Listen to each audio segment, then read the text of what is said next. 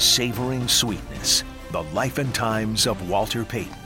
Welcome to Savoring Sweetness, the Walter Payton podcast. I'm Rick Tarsitano, joined in studio again two weeks in a row by Jarrett Payton. How's it going, JP? Listen, man, that normally does not happen. I'm normally buzzing out of here, but you know, I was like, Ricky T, let me sit down and relax with him for a little bit, chop it up. Just to get straight into it, can you explain to people what he means to you personally and to your family? I mean, I think people know how close your dad and him were on the field, but how close you two have gotten since his passing. Yeah, Matt is uh, basically the he's the the father figure that I call if something's going on. He is also the person that my dad um, entrusted his image and likeness. So basically, looks over uh, the family's estate and makes sure that um, everything is where it needs to be, whether that is from jerseys to any type of business deal. Um, Matt is a part of with our family, and so he has been.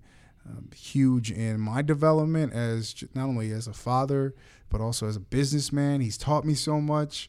And I never thought that I would be talking to him as much as I talked to him. But even today, had a chance to talk to him on the phone. And it's so weird because he saw me in diapers. He's known me like since you know in those those those years when I was in middle school and probably not acting right. He knew me in college, and in high school, all that stuff.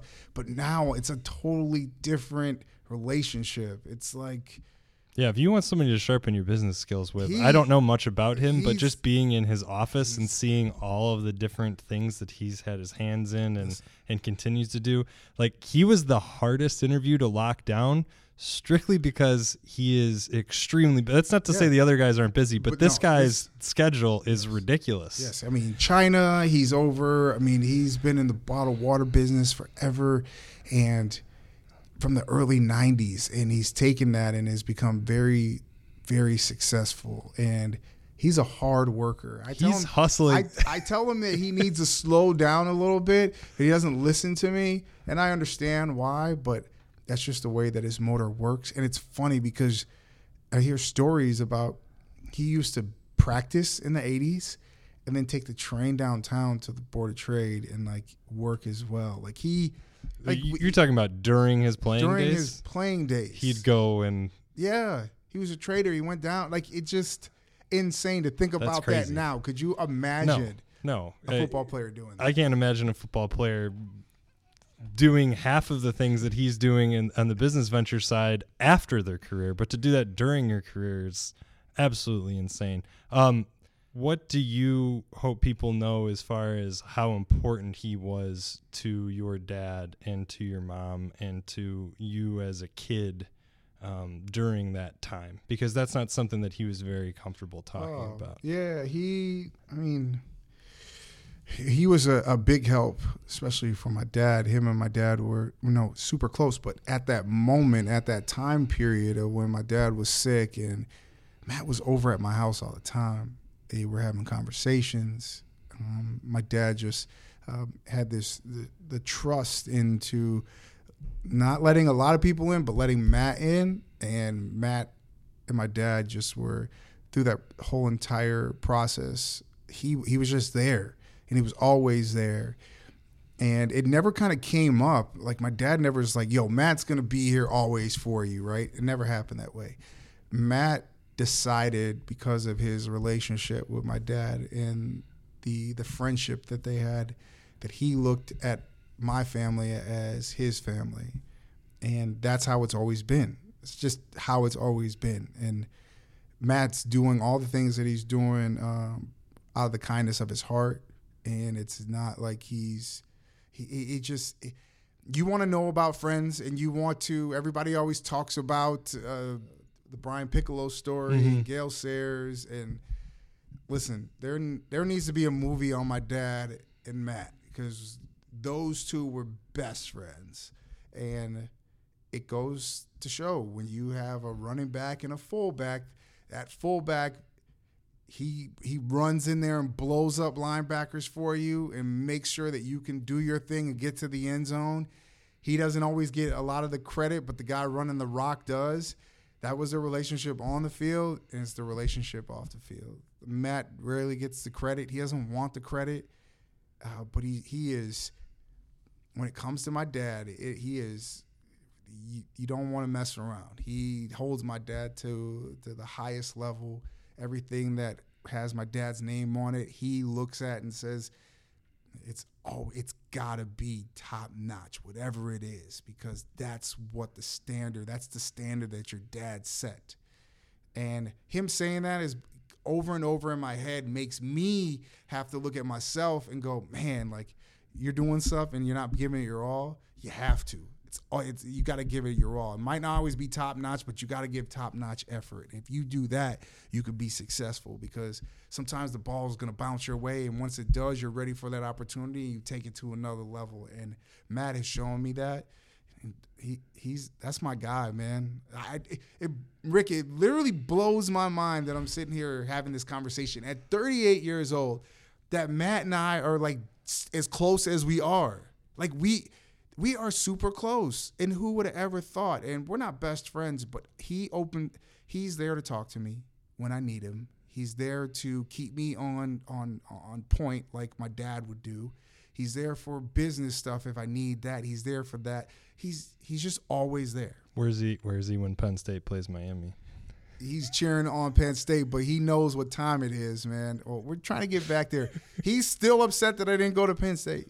Is he really? Yeah, you know that was like he was. I didn't in, hear that come yeah, up on the was, list of schools. He was in on it. Yeah, that was the fourth place that I Oh, okay. visited, and he was like, he was heated that I didn't go there. but you know what? It worked out for the best. You know, got me a natty. I'm cool in Miami. it all rhymes. Do you remember the first time you met him? Um, I really don't. But um, no, I really don't. Uh, he wasn't particularly um, friendly to me. I mean, he wasn't unfriendly, but he wasn't really that friendly until really our second year. Um, and I had uh, fumbled on the uh, going in at the end of the game against the Packers. In my second year, I, I got the starting job. If you're drafted in the second round, you're going to have to start sometime. So they, they started me, and, and actually I played pretty well the whole game. And uh, I fumbled going in and on the half yard line, lost the ball.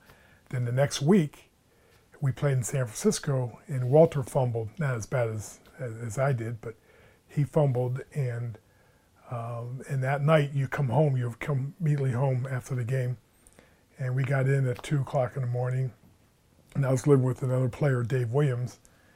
And Walter walked up to my car and knocked on the window and said, "Where are you going?" I said, "We're, we're going out to get something to eat."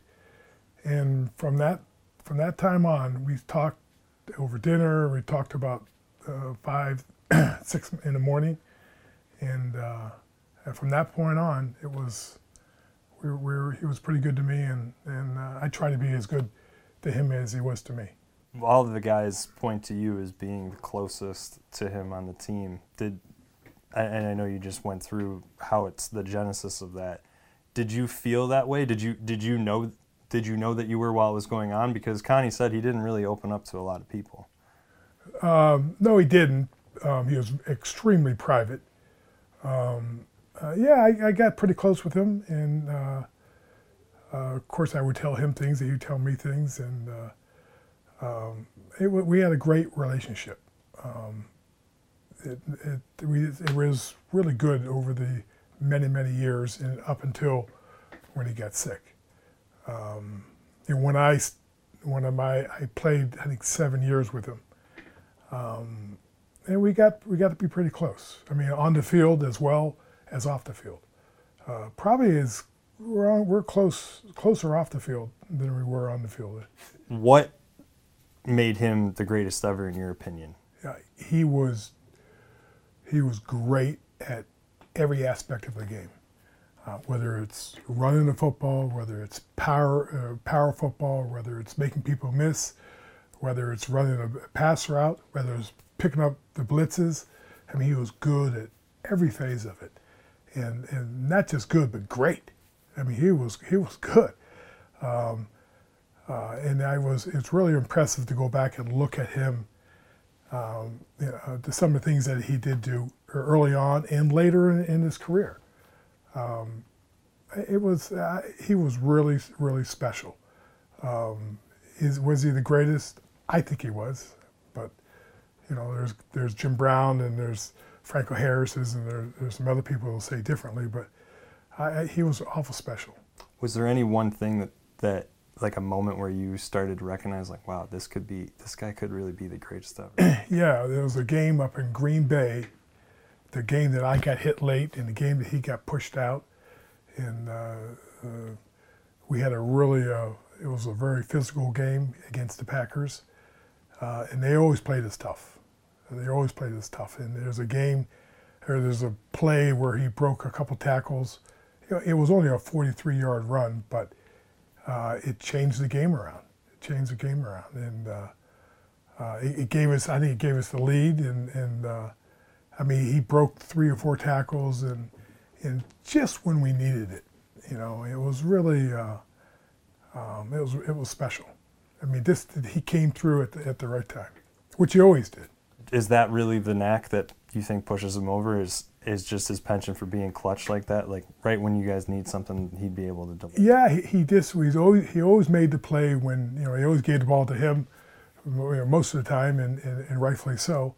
Uh, but he he was just so he was so good at every aspect of the game. Um, whether it's running a pass route or whether it's picking a guy up on the blitz, and he made some big plays. You know, picking guys off the. He doesn't get really credit for that as well. Uh, and, and, and, you know, he only missed one game in, in, in, the 13 years. And so he's always, he's always, he's always there.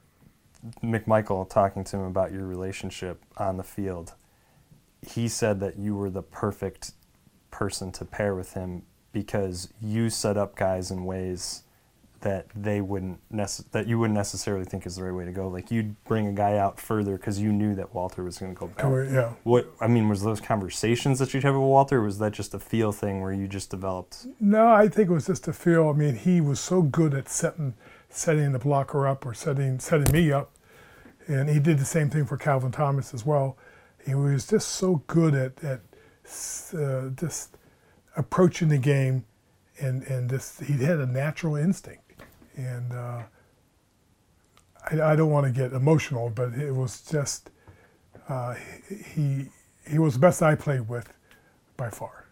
Do you almost feel like he was better off the field as a person than he was as good as he was on the field? Yeah, and, and that's exactly how I would say it. As great as he was on the field, he was even better off the field.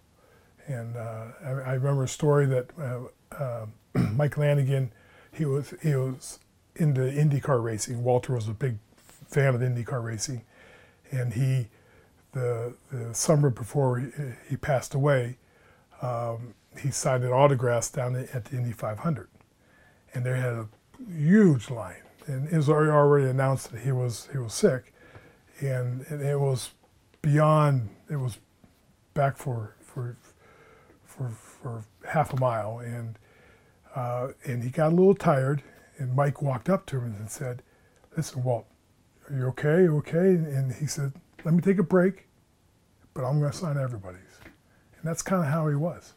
I mean, that's that's the kind of person he was, and and and how he treated the fans, um, and how he treated everybody, uh, especially the fans. He, I mean, he he was kind of born to be a, I mean, a superstar, and and it, just the way he treated people and that's and that's what you know the NFL named the Man of the Year after him, and and they got it right. They really got it right. Do you feel like that's why he was as beloved in Chicago as he was, just because that maybe combined with his work ethic? What what do you think it was that fans just cherished so much about him?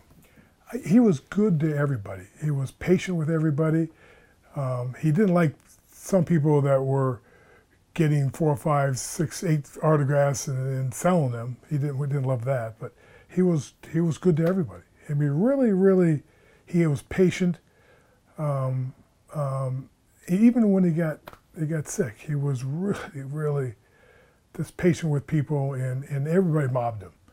Um, I tell a story when when uh, he used to fly. He, he was trying to. Uh, he wasn't trying to. He was a uh, helicopter pilot, well, when, he, when we, I flew up with him, to um, to Platteville, and and I we, we got out of the he got out of the helicopter and everybody followed him.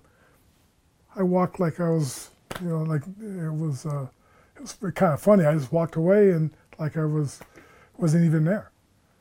It was kind of funny, but he he brought a big crowd to him and and uh, um, he he just was a he was as great as he was on the field, um, and I keep saying that he was really a good guy really, really a good guy. Does the prankster side of him did that did Oh, that yeah. happen to you at all? Oh yeah, I was the benefit. I was the beneficiary of a few of those. Uh, Donna, Yeah. remember he called you up, and uh, he, he had a high, real high voice, and he's crying on the phone, and I'm pregnant, this and that. It was it was him, and you believed him for a while. no, but he he was yeah he's a big prankster for sure. Most of the time I wasn't the victim. One thing that Connie said when he, she first brought him home was is that he was just really quiet, like he was just a quiet guy by nature. When, when, when he got when he was sick. No, when she, when he she brought him home to meet her parents for Oh, the first okay. time. Oh, yeah. It's just surprising to me because he seems so you know gregarious Yeah. and he's like Jarrett, where I hear stories of him never meeting a guy, picks him up, gives him a giant yeah. hug. Barry Sanders said the first time he met him, he he didn't know what he was going to do, and he picked him up and like spun Yeah. him around in a circle. Yeah. Was he? With you, was he like that, or did you see a different side? Did you were you able to see a different side of him? Um, yeah, he was like that to a certain extent, but not really. Uh, you know, he, he we, we got close. We dressed right next to each other, so our lockers were right right beside each other, and uh, um, yeah, he was he was he was wonderful to me. And he, he, you know, that picture. Where is that one picture of him pulling my pants down? You know, that's a class. That's typical him you know, I think I said something to him. You know, uh, you can't. You know, I used to put put uh, waist around my or tape around my waist, and uh, and I didn't have it. I did. I forgot it that day. He, he says, "I'm going to pull your pants down." So the next thing you know, I'm trying to get back, and he does it right in the middle of a you know a play or whatever. So it was it was funny. And that was his Christmas card in like 91 or 99 or whatever it was and, he, and uh, he says taking a peek in the next year man it wasn't such a good peek Um, so, if you, you were you were on the Super Bowl team, right? yes yes Does it did did you? I was talking to Connie and and she said that um, his agent had to basically pull him out of a broom closet because he was so upset. Did you did Yeah. you feel? I mean, you scored in that game, right? Yes. Did you feel bad at all? Like, did you? Was it even? Were you cognizant of it during? yeah, i think everybody was a little bit aware of it i don't think mike Ditka had, had any any idea or ed hughes who's the offensive coordinator had any idea um, um, yeah i mean I, I, I definitely knew that he um, that he was upset about it, and and, and I flew home with him. Um, and we flew, we flew home separately from the team, and uh, yeah, he was he was upset about it. Um, you know, later on, you know, years years later, I used to say to him, "You, might be the greatest football player of all time, but I scored a touchdown Super Bowl and you didn't." And he he told me I would say he'd say read between the lines. That's what he used. To, so it was, uh, and no, it was definitely upsetting to him, no question. And I think, I really believe it was an oversight on Mike or, or Ed Hughes. Uh, I just don't think they, they kind of forgot it. They got caught up in the in the game, which, which doesn't excuse it doesn't excuse from them not doing it. Right. But I guess one thing that Jarrett had said that might have been kind of a reason for it is he trained every day to be great and to be in those moments. And that kind of could have been a capping moment for him. And not to dwell any more about the Super Bowl part, but were you, did you get a, could you put in perspective how hard he trained, how hard he worked? Yeah, they're unbelievable. Really, on, on every aspect of the game, whether whether him running hills, him you know getting his legs in, in, in shape. Um, you know, you, you have to realize it's a 16 uh, game season, and and he you know, the, the first quarter of the game, first four games, you know, he's he's good, but it's the lat. What he worried about was that last four games, and and and and he's going to be as strong and as great shape as he was in the first four. Uh, and he was a big believer. You had you got to play the whole season. If you get, you know, he never really got hurt. I mean, and he missed the one game, which I don't think. Looking back on it, I think he could have easily easily played if he and they held him out. They they held him out. I don't think that um, it wasn't his by his choosing. Right. So. Did Did you ever run the hill with him? Did he? A little bit, yeah. What What did you think of the hill? It was tough. It's tough, yeah. But I was born in at Penn State, uh, born and raised at, in State College, Pennsylvania, and, uh, and we were wrestlers, and uh, we ran a lot of hills. And Penn State was kind of hilly, um, so we did we did run a lot of hills. So I was kind of used to it.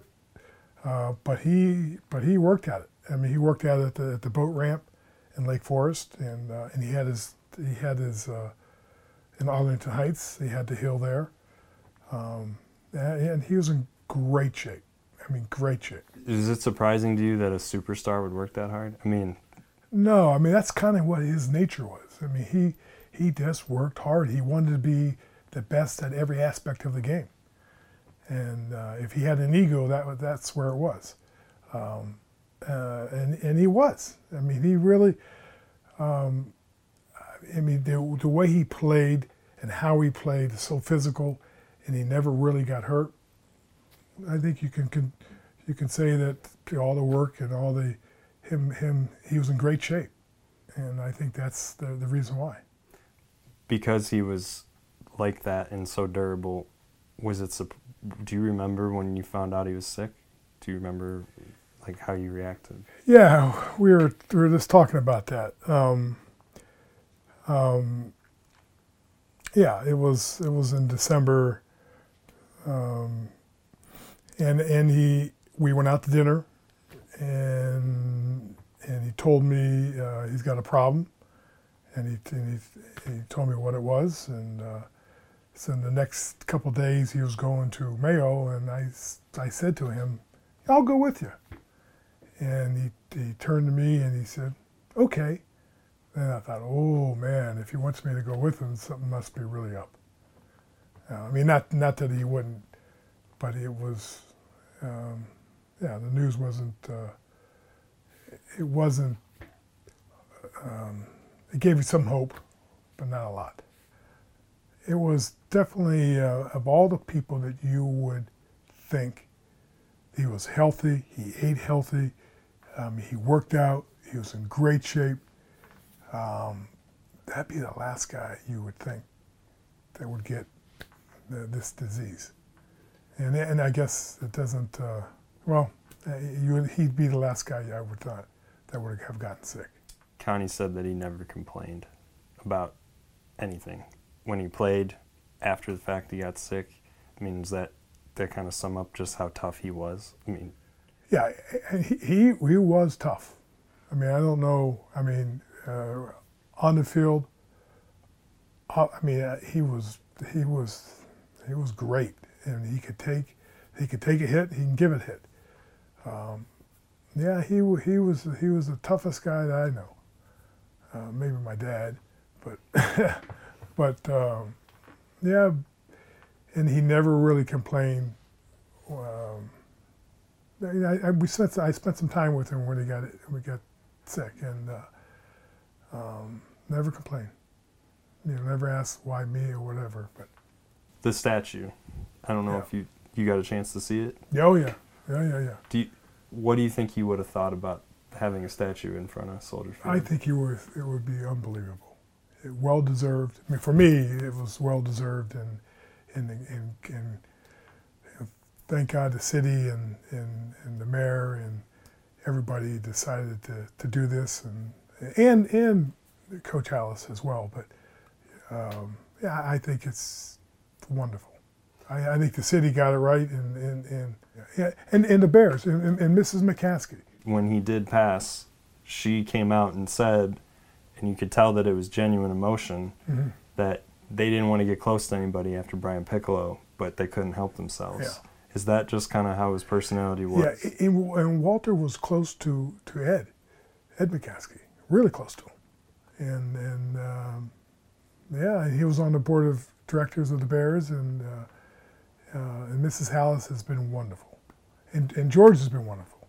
And they're really, the McCaskeys have really, um, um, they've been wonderful to the Paytons, and, and I, I'm really impressed with, with, with what has ac- accomplished here in the in um, and, and with this statue and, and Ted Phillips as well. When you think of Walter, what do you think of? What do you not? I don't want to ask you what you think he would want his legacy to be, but what do you see his legacy as?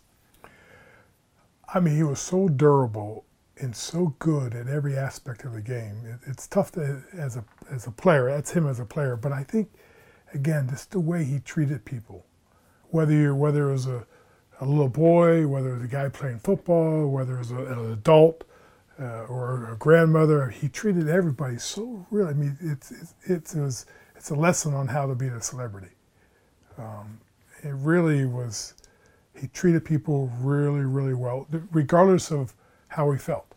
You know, a lot of times, you know, him playing football, he got he got beat up pretty good. Never complained, but he got beat up pretty good. Do you think that Jim McMahon said that maybe if they didn't, before he came, he said the first thing that Walter ever said to him was after he called an audible, the offensive line chewed him out because they said, "What was that play? I've never heard of that play." And he said, "Well, there's they're all set up over here, and I don't want to run Walter into that wall." And Walter said, "Keep on doing what you're doing." And McMahon said, "If they if those early years weren't as bad, he might have been able to play a couple more years." Yeah, I- think he. I really think he could have played a couple more years as it is. Um, uh, but I think that he had his eyes, and, and, and his dream was to own a team, and, and I think he wanted to pursue that. But uh, you're, you're right. I mean, he he was uh, through the, and we actually the year before I get I came, which was '79, they made the playoffs. So they had a decent team, at, at least a team that, that made the playoffs, and then 80 and 81, 82 weren't, weren't so good. Right. I, I know I asked you about the legacy, but what do you miss about him most? Uh, this is this is he was funny, his personality, and he was he was really a good guy. I mean, I I keep saying that, but he was he really really was a, um, a special person.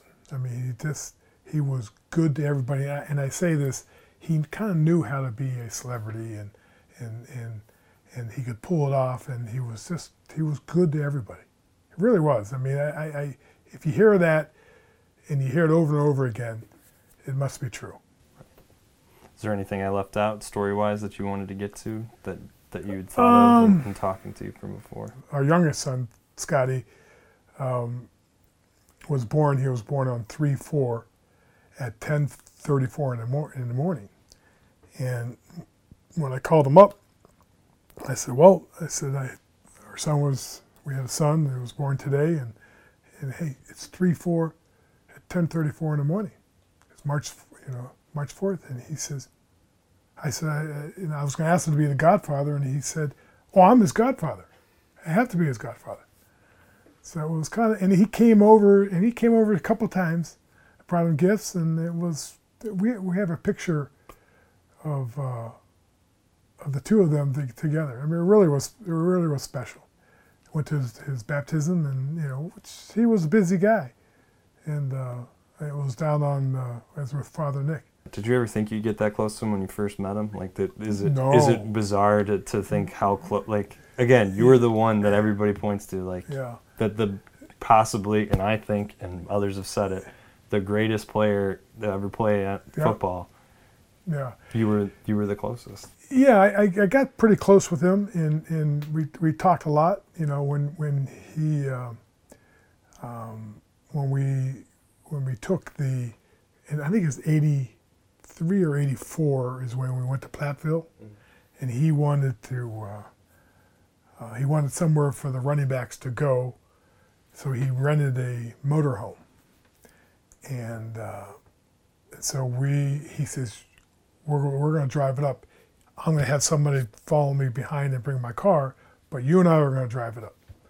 And uh, and we, here we are. It was like like Ed Norton, Ralph Kramden, driving this thing up, driving. And it was really it was kind of funny, and we had a lot of fun.